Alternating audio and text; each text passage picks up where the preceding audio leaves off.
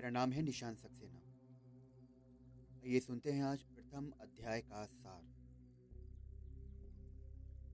ये भारतीय परंपरा रही है कि किसी भी शुभ कार्य को प्रारंभ करने से पहले देवी देवताओं और प्रभु का स्मरण किया जाए, ताकि वो कार्य बिना किसी व्यवधान के सरलतापूर्वक संपन्न हो।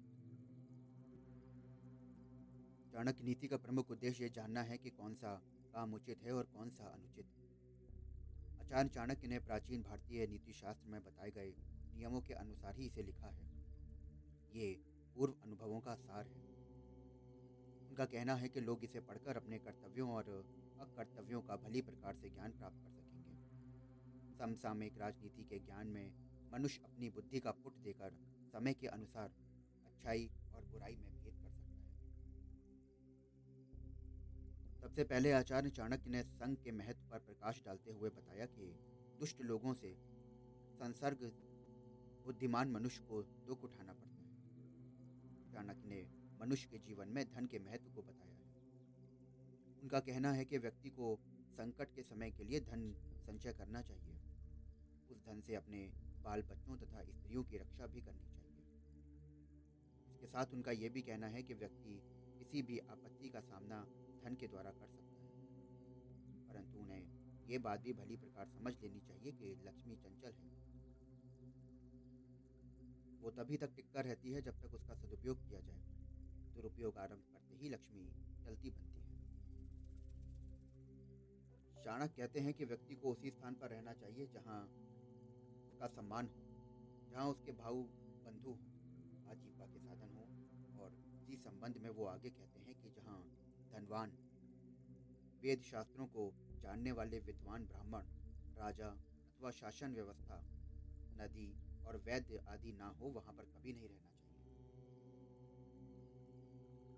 नौकरों के बारे में हमें तभी पता चलता है जब उन्हें कोई कार्य करने के लिए दिया जाता है। अपने संबंधियों और मित्रों की परीक्षा उस समय होती है जब स्वयं पर कोई आपत्ति आती है। गृहस्थ का सबसे बड़ा सहारा उसकी स्त्री होती है, परंतु स्त्री की वास्तविकता भी उसी समय समझ में आती है जब व्यक्ति पूरी तरह से धनहीन हो जाता है। मनुष्य को चाहिए कि वो अधिक लालच में ना पड़े। उसे वही कार्य करना चाहिए जिसके संबंध में उसे पूरा ज्ञान हो। जिस कार्य के संबंध में उसे ज्ञान ना हो, उसे करने से हानि हो सकती है। जिस कार्य का अनुभव ना हो, उससे संबंधित निर्णय लेना कठिन होता है।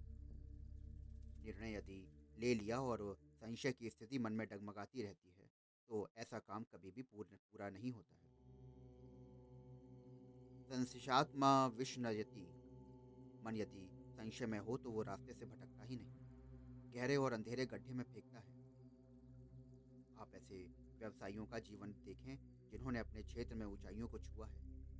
तो आप पाएँगे कि उन्होंने अपने काम को समझने के लिए किसी दूसरे अनुभवी व्यक्ति के नीचे काम किया है। किताबी और व्यवहारिक जानकारी में ज़मीन आसमान का अंतर होता है। विवाह के संदर्भ में चाणक्य ने कुल के भेदभाव की बात नहीं मानी है। उनका कहना है कि नीच कुल में उत्पन्न कन्या भी यदि अच्छे गुणों से युक्त है तो उससे विवाह करने में कोई हानि नहीं।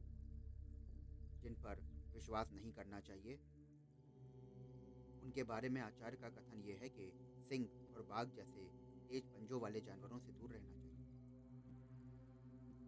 ऐसी नदियों के आसपास भी नहीं रहना चाहिए जिनके किनारे कच्चे हों और जो बरसात आदि के दिनों में लंबे चौड़े मैदान में फैल जाती हों। इसी प्रकार लंबे सींगों वाले सांड आदि पुरुषों में अपना बचाव रखना चाहिए। जिनके पास कोई हथियार है, उनका भी विश्वास भी नहीं करना चाहिए। तो दोस्तों, आज प्रथम अध्याय संपन्न होता है। आशा करता हूँ कि आपको ये चाणक्य नीतियाँ बहुत पसंद आ रही हों हमारे चैनल से जुड़े रहिए, फॉलो करिए और आपको ये नीतियाँ कैसी लग रही हैं ये हमें ज़रूर बताइए। डिस्क्रिप्शन बॉक्स में हमारा इंस्टा और मेल आईडी रहता है। फिर मिलता हूँ आपसे अगले